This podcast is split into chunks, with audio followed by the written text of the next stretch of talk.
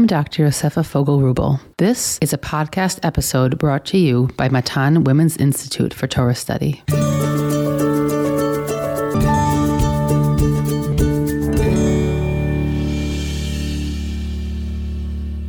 In Parshat Mishpatim, we receive our first major collection of laws. The collection's opening addresses slavery, likely because it's a category close to the hearts of recently freed slaves.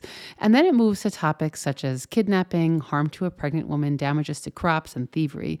There's a brief address of laws regulating one's relationship with the divine, the prohibition to utilize sorcery, and then discussion of the proper treatment of weaker members of society, the poor, orphaned, and widowed. Principles also deeply connected to our experience at as the weak members of Egyptian society. Monumental guidelines regarding judicial integrity as well are included, alongside how we should be treating our enemies. The Parsha ends in chapter 24 with the ratification of this covenant with God. It is essentially the closure of the Sinai experience, replete with the nations gathering, a meal, and God's invitation to Moshe to come to the heavens and receive the Luchot. Today, I welcome a new guest, Dr. Yoel Finkelman, who is currently a managing editor at the English division of Koren Maggid Publisher. He previously served as a curator of the Chaim and Chana Solomon Judaica collection at the National Library of Israel. Yoel, it is a pleasure to have you on the podcast.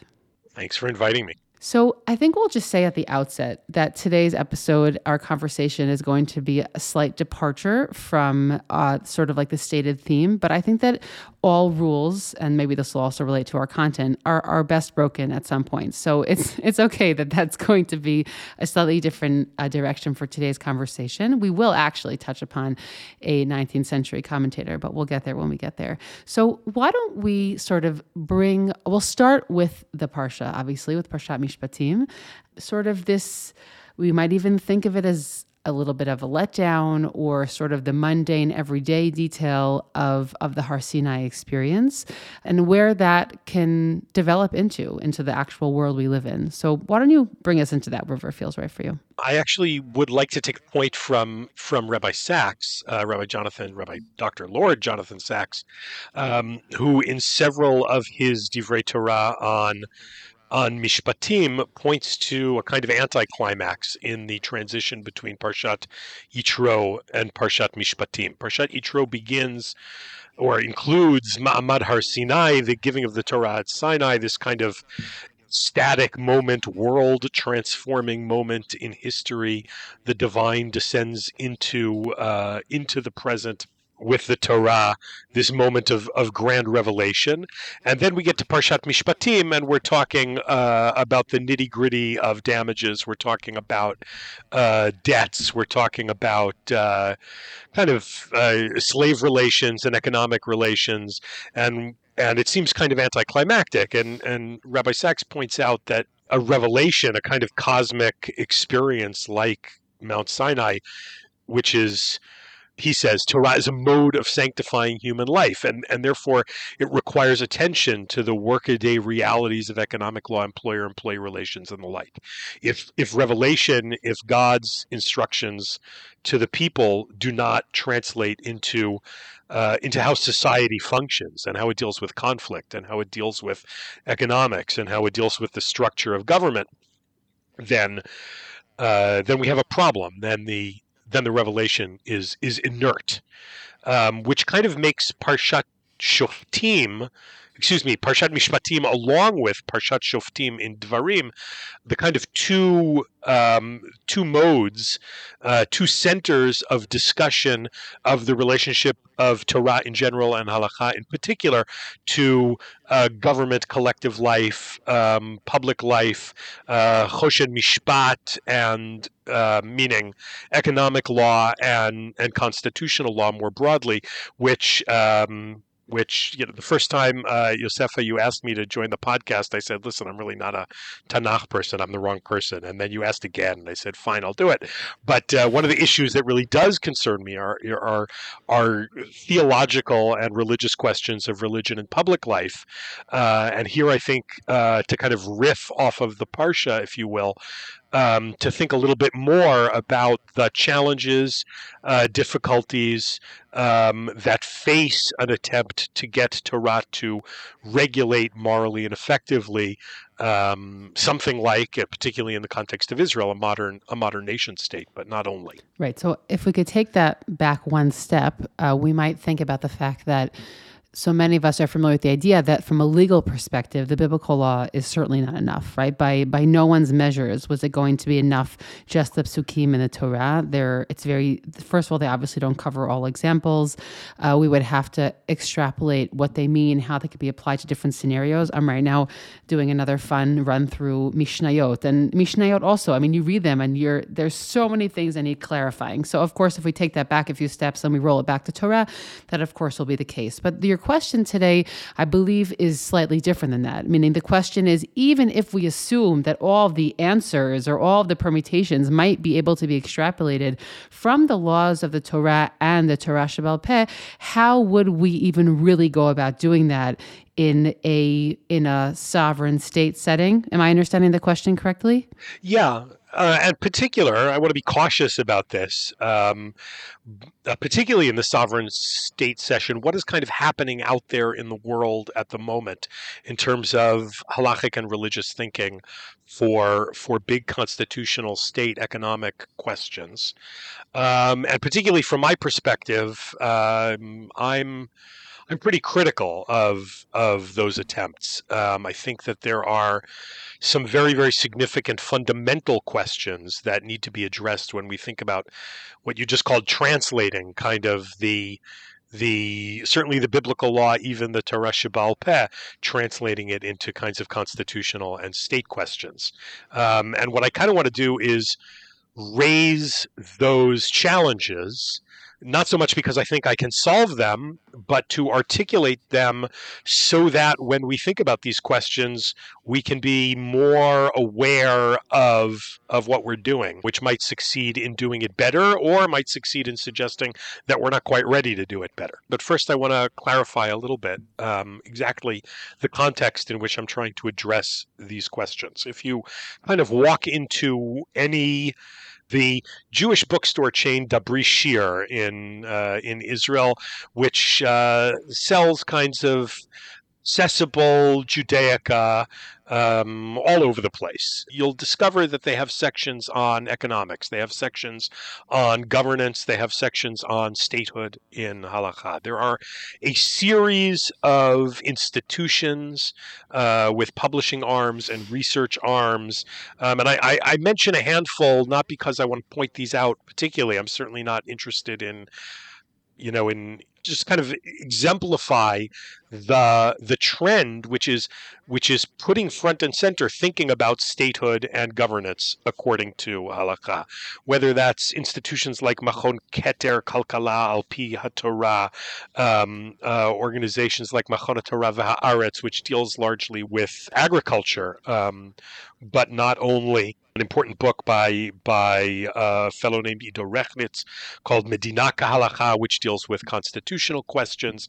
Uh, all of these have background. They go back earlier to works like uh, Rav Herzog, the first chief rabbi, uh, not the first chief rabbi, but the uh, the chief rabbi, uh, mid-century chief rabbi, uh, who wrote a, a, book called Chukali Israel, Constitution um, to Israel for Israel according to the halacha.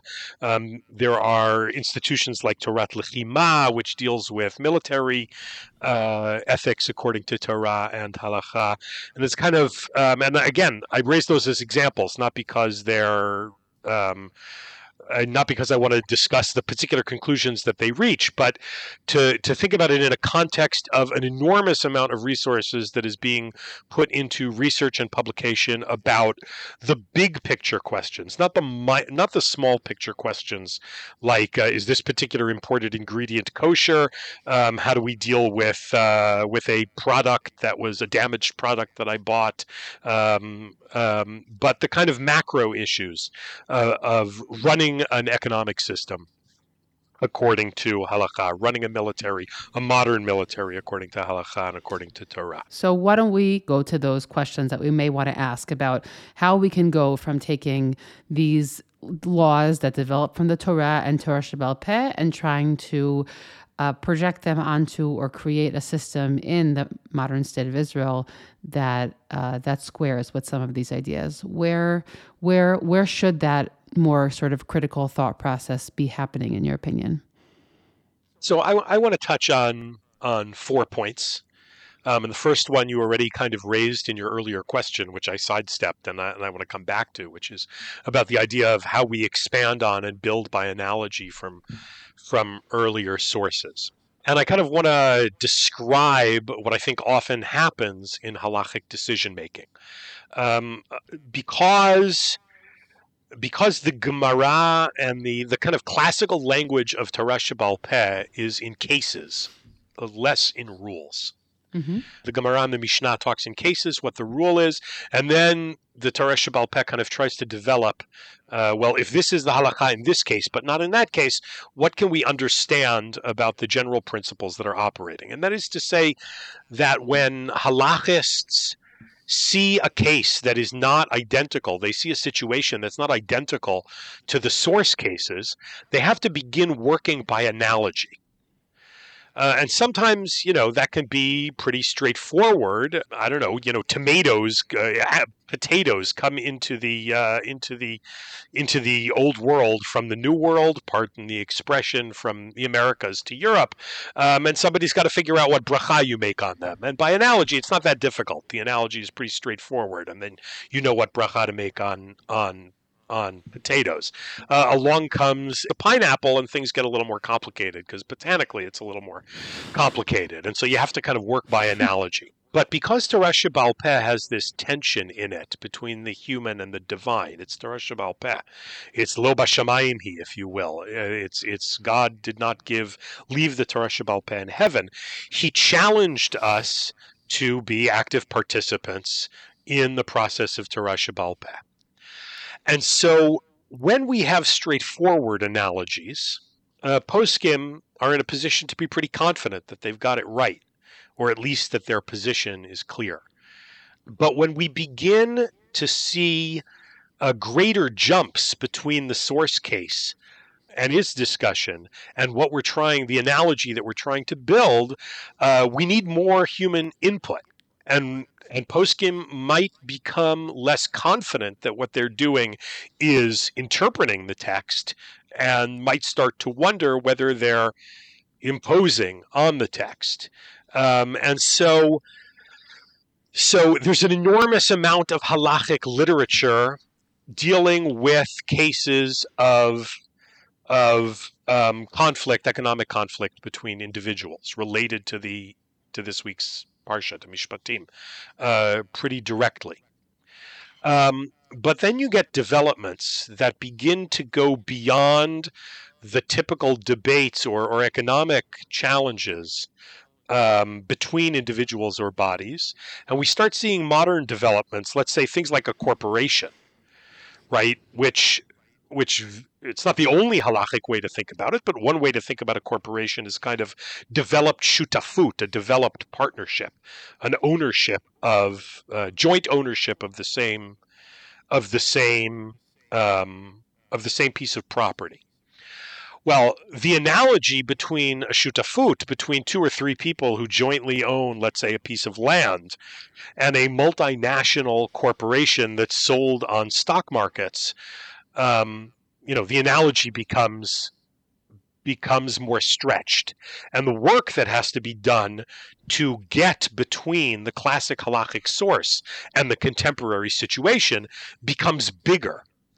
Um, and in some cases, there's an awareness of this. In some cases, at least that I've read, this kind of making these arguments by, by analogy without quite realizing how big how big the jump is. And if we move, let's say, there's already been a couple of hundred years since the foundings of corporations in Europe.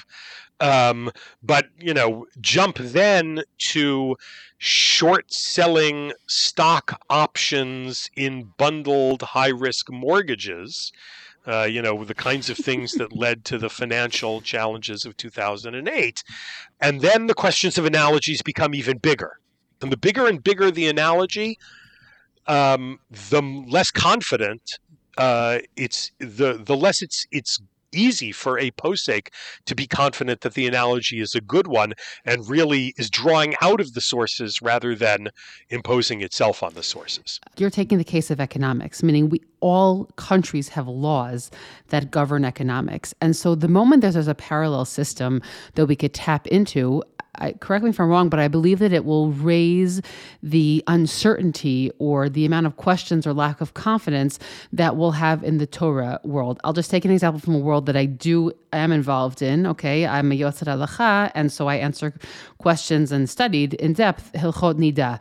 Now, we also all the time use analogies. Okay, we're constantly using analogies. However, the the vast majority of them actually have base examples from earlier Talmudic literature that are pretty parallel to uh, to what we're dealing with today. So whether it'll just be underneath the rubric of medical or underneath the rubric, right, the, these the categories exist, and the piece I think is more important is that there is no Hilchot Nida to be compared to in any other system. So we are the only system that is, and that raises it's sort of because your options are limited. You also don't have that amount of questions. Uh, question. I mean, there's much. There's many questions, and there's many, many poskim and many books and many things to read and, and, and analyze. But as opposed to what you're saying, meaning this whole concept grew from another planet that itself is regulated, and so that makes it even more complicated mm-hmm. for the halacha to come in and be an authoritative voice. I, th- I think you're absolutely right. Although I think that that also um, works to the advantage, makes it a little bit easier because, um, well, sometimes some of the some of these works talk about, you know, what's the ideal economic system according to halacha, yeah. capitalism, socialism, or something in between. Mm-hmm. But actually, what you point to is that throughout the history of halacha, um, Jews have never created the economic system; they've only reacted to it. Right you know, they didn't create the Greco Roman system. They didn't create the medieval system. They didn't create the Renaissance and early modern system. Um, they didn't create modern capitalism. They just reacted to it um, and tried to and tried to run Choshen Mishpat uh, within those within those contexts. Uh, mm-hmm. And so and so, it, in some ways, it makes it easier for Jews to, let's say, inherit corporations or inherit a stock market or inherit, um, you know, global capitalism because those those are just facts on the ground, which they don't really have, which halakha doesn't really have an effective an effective way of changing. And so, kind of some of the what would we do building from first principles? What would we do if we could start from nothing? Um, become very, very theoretical questions because you yeah. can't start from nothing. Yeah. You can only start with, you know, credit cards. Um, we're not doing away with credit cards, like it or not. We can only, you know, how does that interplay with Hilchot Kinyan? Uh, again, these are questions that poskim that poskim answer, but they're they're given, you know, they're given the, the economic facts on the ground and not asked to invent them. Right. And so, in your opinion, what are some of the voices in our tradition, whether it be Rishonim or Achronim, who you think have, while they're not first principles, but that you think are good guiding principles for ways to go about trying to have a Torah system that can fit into these world systems? Yeah, that, that's a good question. And I, I want to point to three sets of sources. The first is that the sources in the Jewish tradition that most speak to questions of communal and national governance um, are sources that are generally not studied in the Beit Midrash. And those are sources like Pinkasim, Pinkasei Kihila, uh, early modern Jewish record books that record legal decisions, decision making, appointments, um, rules and regulations of communities, um, and you know rabbis had some influence on on the governance of, and halakha had some influence on the governance of of semi-autonomous Jewish communities in the in the early modern period. Um, but for the most part, decisions were made on practical grounds by uh, wealthy men who were formally elected, but that didn't mean that you know that it was uh, a democracy. Right. But and and again, I'm not suggesting that we kind of transfer you know Va'ad Arba Aratzot into the modern Knesset, the the large multi-regional uh, um, uh, Eastern European um, Jewish self government system of the early modern period. And I'm not suggesting we translate that into the Knesset, but I am suggesting that one of the things that could help shed light on the historical questions is to look not so much at the theoretical questions and answers about public law and constitutional law, but to look at the way these decisions were actually made in Jewish history.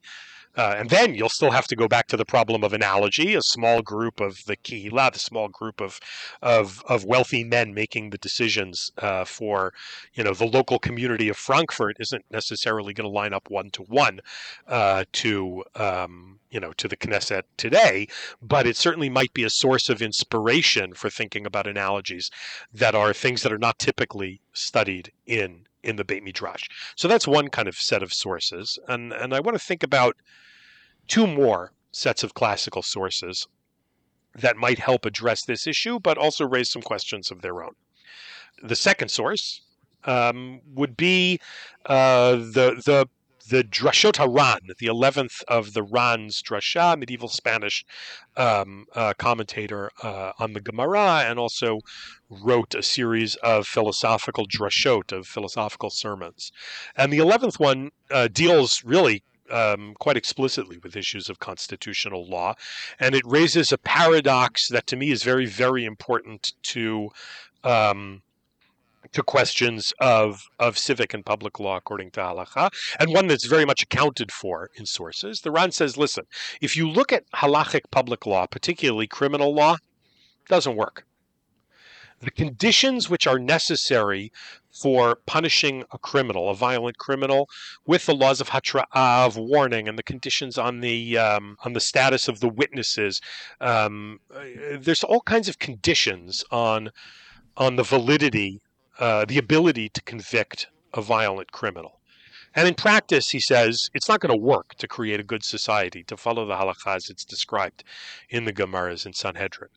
Uh, and he says that there are two parallel halachic systems, or kind of one halachic system and one semi meta halachic system, what he calls there the law of the shoftim, the laws of the judges, and the laws of the king, mishpat hamelech. Um, and the the shoftim, the judges, follow the strict halacha, and they do what the books say, and they do what the texts say. Um, and if that doesn't work to create a good society, then the king steps in and um, and does something else that does work, that violates or is different from the the classical uh, sources.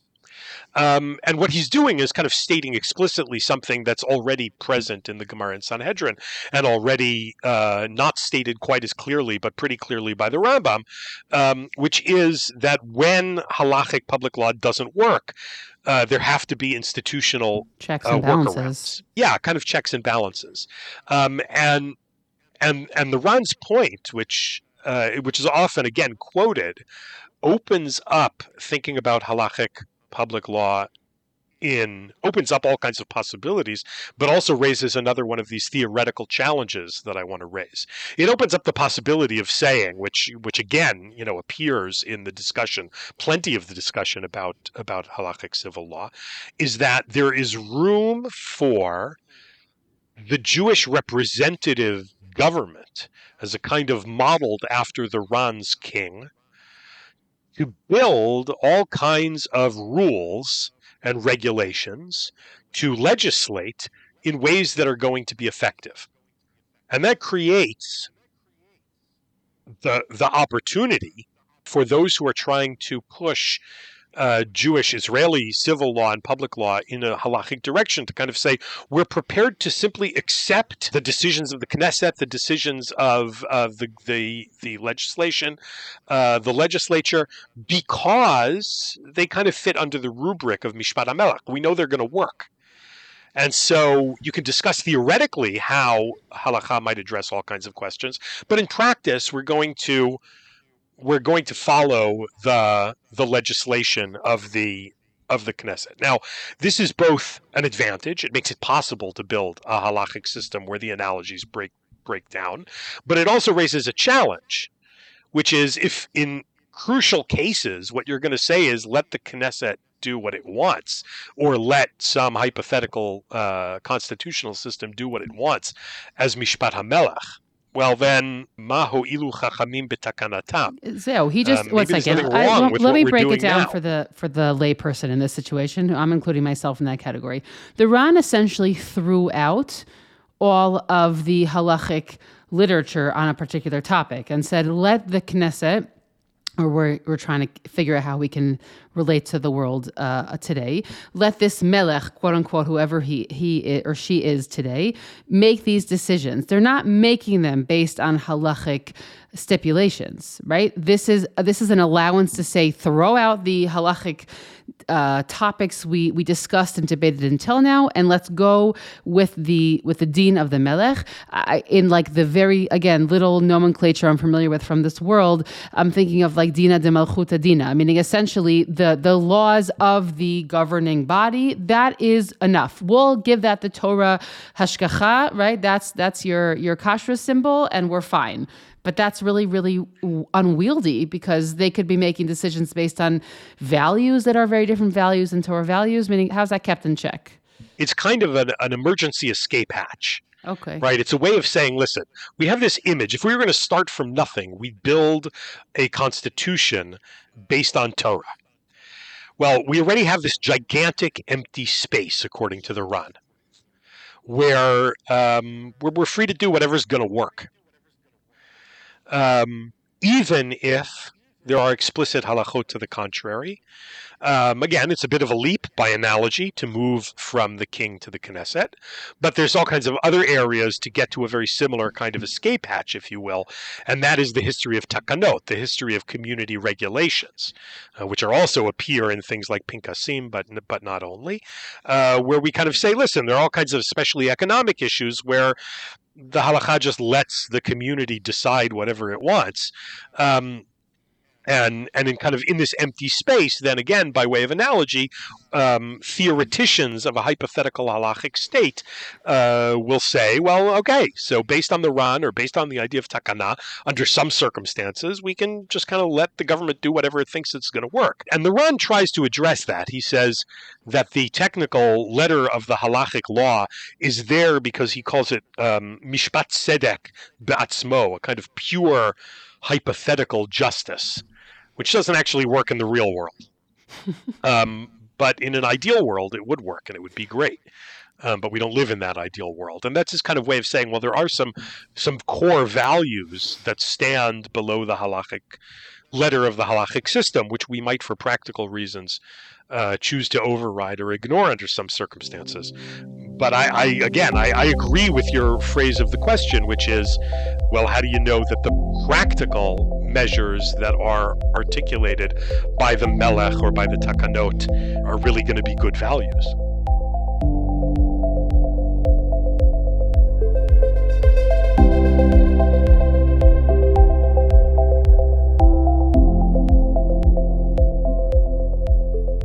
So earlier you had said that there were three sort of uh, conceptions of how we can go about thinking of this. So I think we spoke about the first and the second. So what would uh, the first were pinkasim, were sort of these like communal ledgers. The second was the the ran, and the third one is the Netziv. I believe that's where we're going. The Netziv on the command in Sefer Dvarim to appoint a king says, or what seems like a command to appoint a king, says something really quite remarkable.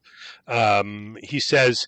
Um, when it comes to constitutional law, there can't be a binding single um, system that the Torah commands.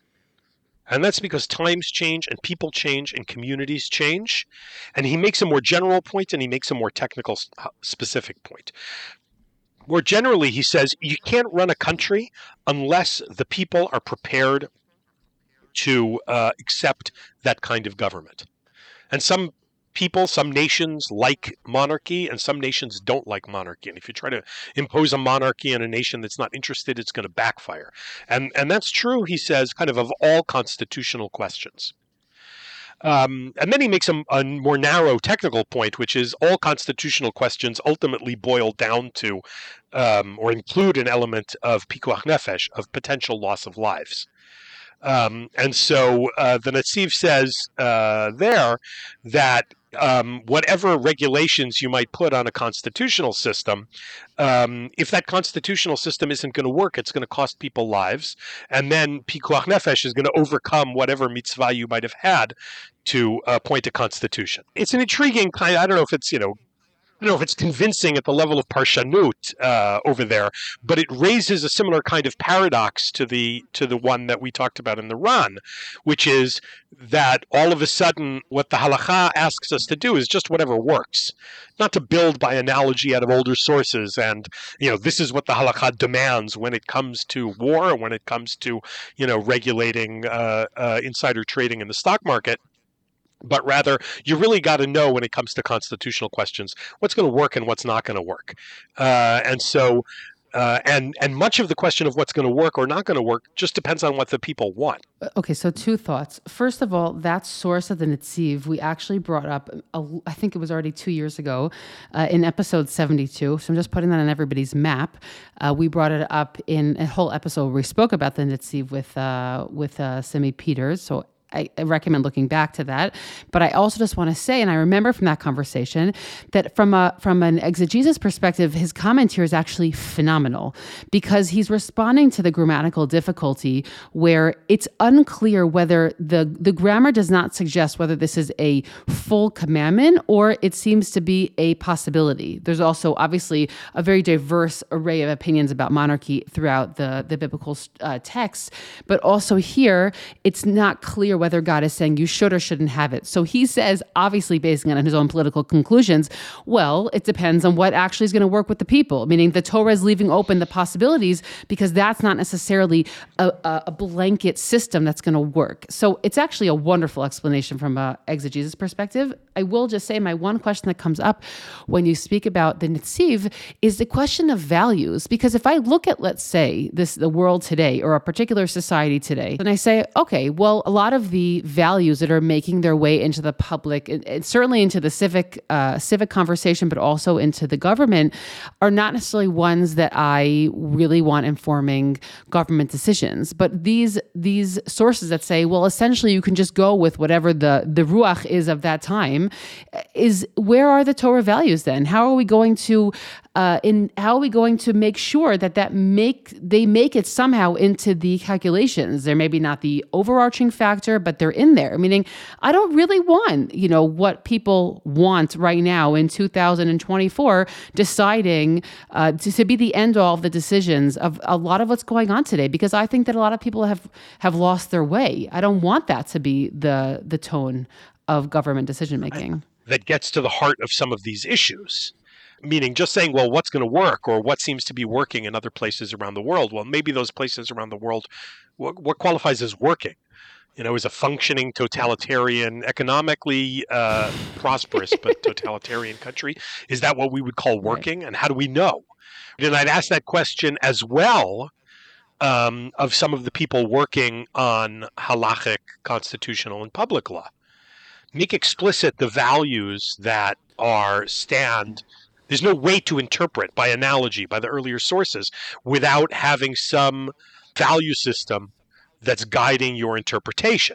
And what about yeah. what about the institutions as we sort of wind down our conversation? The institutions in Israel today that are quote unquote defined as religious institutions. That gets even messier because we have an institution that theoretically is supposed to represent halacha, but all of us know that they definitely they definitely don't represent a broad range of halacha. They represent a certain slant of halacha, uh, and who who gets to regulate that? So that's also, and again, I want to be careful here not to to, to raise theoretical questions, not practical questions. There are plenty of people who have who have spoken about the advantages and disadvantages of of the current uh, you know formal chief rabbinate, the situations in which halacha does have government power, state power to enforce halachot uh, on people.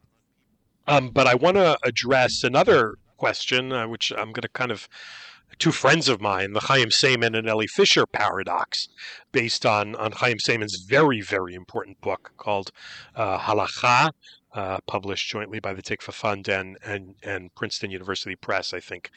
A really masterful, masterful work of philosophy of halacha, and a bunch of writings online by by Elli Fischer regarding uh, the chief rabbinate, and and both of them point to a kind of paradox that um, halacha up to the founding of the state has been pretty radically decentralized. That is to say, uh, as as Eli puts it, uh, halachists had authority but little power.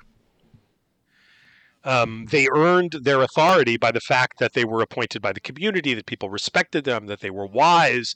Uh, certainly, there was no shortage of rabbinic politics in the past. I don't, you know, I don't mean to suggest that, but um, but they didn't have institutional power over um, over that many constitutional questions. Um, and uh, and there were certainly circumstances under which people could choose a beit din on the basis of, of what they wanted, or choose a rabbi on the basis of what they wanted. Uh, what Chaim Waxman has called the sociology of psak. Um, you know, people go to who they want to go to, and that's a sociological question, not only a halachic question. Um, and so, what happens when I take this system that's been highly decentralized, that has had authority with no power or little power, and I give it power? All of a sudden halacha has to fit in with a bureaucratic system. All of a sudden, we get things like um, like uh, appellate courts in halacha, like the possibility of appealing a decision of a court, which is not something that the halacha particular was, you know, particularly common in halacha up to now. All of a sudden, we get um, uh, the paradox of a situation in which a secular government, a secular state, formally secular, even if there are religious people there, are the constitutional grounds that are giving halakha its its power, and then the halakha becomes answerable paradoxically to the human to the human and institutionally secular uh, constitution or whatever it is that Israel's government is built on. So applying halakha to a state like Israel requires remaking halacha in the form of a contemporary bureaucracy, which is foreign to how it's been in the past. Uh, and that's not just a change in form. That's not a small change. That's a big change because bureaucracies think very, very differently than individuals, uh, even institutions. Um, so, are we changing the essence by fitting a halachic system and institution with halachic power uh, into a bureaucratic governmental system of the 20 and 21st century. Uh, you know, Chaim and Eli raised this question, and they say, well, on the surface, this is a pretty big challenge. Um, and they don't necessarily suggest how to solve it, but I think, you know, since I've put myself in the very easy position of being able to raise questions without having to answer them, um, I, I want to add that also to the list of questions that, that we ask explicitly when we think about halachic public law. Oh, okay, two two thoughts in response as we wind this down. First of all, I am curious as someone who, you know, you're passionate about this topic. You're not working in it, I don't think, in a formal capacity. I am curious what you do think could uh, which what could be healthy early responses to some of these questions because we can't really skirt i mean if we want to just maintain the secular nature of israel and we don't have any aspirations for halacha to be at all involved in the government that's obviously one answer to all these questions. Keep them separate. We don't want them together. They should maybe you, you can have religious representation in the government but we do not want to involve halacha in government. Power and authority shouldn't be combined. That's obviously one approach. But i'm curious if you maybe that's what you espouse or or if you have another if you have another thought on that topic. And i'll just say I don't know if you have any particular thoughts about this, but something that's coming to mind right now is you know I have I have uh, one friend in particular whose husband works in the uh, in the rabbinate division of the IDF, and he's been working in again lo aleinu, but in identification of bodies, and that's like one of these really fascinating spaces where there is both a combination like halacha i believe has deeply informed the state policy in those regards. Again if you know more on this topic correct me because I, I, don't know very much on the topic. And they're both you know involving the most modern uh, technology for identifying body parts or dna because unfortunately that's what we've been left with in a lot of cases now. So it's like this crazy combination of like rabbinics the government and and and the antiquities department of israel I, I don't know. I, I mean, maybe there have been moments in the past where this has come up, but there's something about the acuteness of it right now that sort of rings as somewhat related to the conversation we're having uh, of, you know, is it the state who's deciding who gets buried in that and that we call it an actual burial? Because it's the state who also lets people know if they could sit Shiva. And there's something really, really muddled about that whole, about that whole thing. Okay, two massive questions. Take whatever you want from either yeah, of them. two massive questions. The second one of which I'm going to start with, and and just B'tchilu Rachimu, um, you know, articulate my level of awe of the people who are working in the military rabbinate to to apply halakha to new and creative circumstances under extraordinarily difficult conditions with an eye toward easing pain of people and bringing kvod hamet. Yeah. And if there's ever any example of a situation in which this works, theoretical questions aside, it's that one. Yeah. And I have nothing but awe and admiration for the people who are doing that kind of work. And thanks and for the Kiddush Hashem that they're involved in creating. Um, going back to the the first question, which is kind of well, wh- well, what would you like to do, right? Um, yeah. Um, which you know is is a topic for another forty five minute conversation. But I want to I want to quote a passage from the Abarbanel. Abarbanel okay. is well known as a as an opponent of the monarchy. Right. And he, he met a few that he didn't um, like, so it, it sort of made a bad experience yeah, he, he was not a big fan of monarchs. And when it comes to psukim and, and passages in the Torah that describe monarchy in positive terms, he, he likes to invert them. Um, yeah. Again, just, just to place, one, 30 second 30 second interlude, just because I always like my listeners to know what we're alluding to here.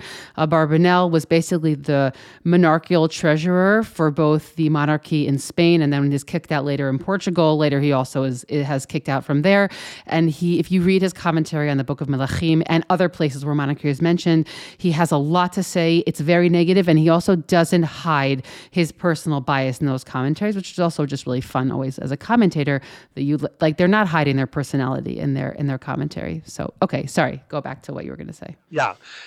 So you mentioned, you know, and so when he in his comments, uh, I believe on Sefer Shmuel in the Shmuel Perek Het, when uh, when the people want to appoint a king and God is opposed to it, he he has a remarkable passage uh, in which he says, in the days of the Melachim, in the days of the kings, uh, it was chaotic because Ish HaYashar Be'inav Ya'aseh. Everybody did whatever they wanted. And Abarbanel knows that the last pasuk in Sefer Shoftim, that the last pasuk in the book of Judges is Ein Melech b'Yisrael Ish HaYashar Be'inav Ya'aseh. How terrible this period of the Judges was because there was no king and there was chaos and anarchy. That is to say that Abarbanel is telling you that um, that the psukim imply that monarchy is good, but I can tell you from experience that it's not. And he says that explicitly. He says, um, you know, Aristotle has all of these conversations about the nature of politics and about the value of monarchy, and here's the theoretical reasons to to be for monarchy. Um, uh, and then he says, but um, what good is Hekesh? What good is these logical syllogisms? Let's look at what's happening in the world. And he praises the uh, semi-democratic city-states of Renaissance Italy by name. Um, you know, he talks about Venice as being this fantastic city, and he talks about mm-hmm. Rome, or Rome. He says the the Caesar in Rome was terrible, but but the semi-democratic city-states are wonderful. And he kind of makes it explicit that not only is he a pragmatist about politics, not only does he want to know what works, he's pragmatistic. He believes in pragmatism in principle. He wants to know what's going to work. And I think there's a very, very yeah. strong thread. We don't have the time now to get into all of the sources, but many of the Rishonim, many of the medieval commentators share that general sensibilities, even if they reach different conclusions. And I would say, kind of my own take is I want what's going to make for a good, stable, fair, um, unified society um, way more than I want to look at older sources, build out by analogy in the Beit Midrash what I think would be a good idea, and then just assume that that's what God wants. I want to know what works. Um, and in practice, I would say even a step further that under current circumstances, I personally, I'm not imposing this on anybody, but I'm a fan of Mendelssohn about this issue. Um, religion with power is not good for religion and not good for government. I personally would prefer much more voluntary religion and much less political power.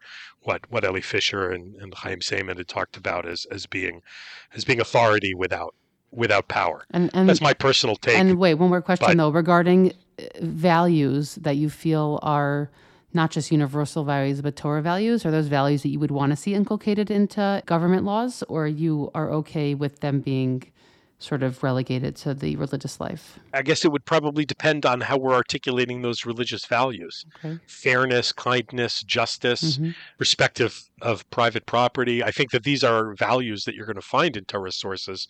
Um, you know, and I'd like to see when, when we talk what I think about what I think works, you know, those are things that I'd like to see happen in this I am less appreciative, as you said early on, of the attempts to treat this more as a as a Beit Midrash problem than as a practical, pragmatic problem. Dr. Yoel Finkelman, thank you for coming on the podcast. Appreciated having you and hearing your voice and uh, and going off in a different direction today and giving us so much to think about. Really appreciate it. My absolute pleasure. Thank you.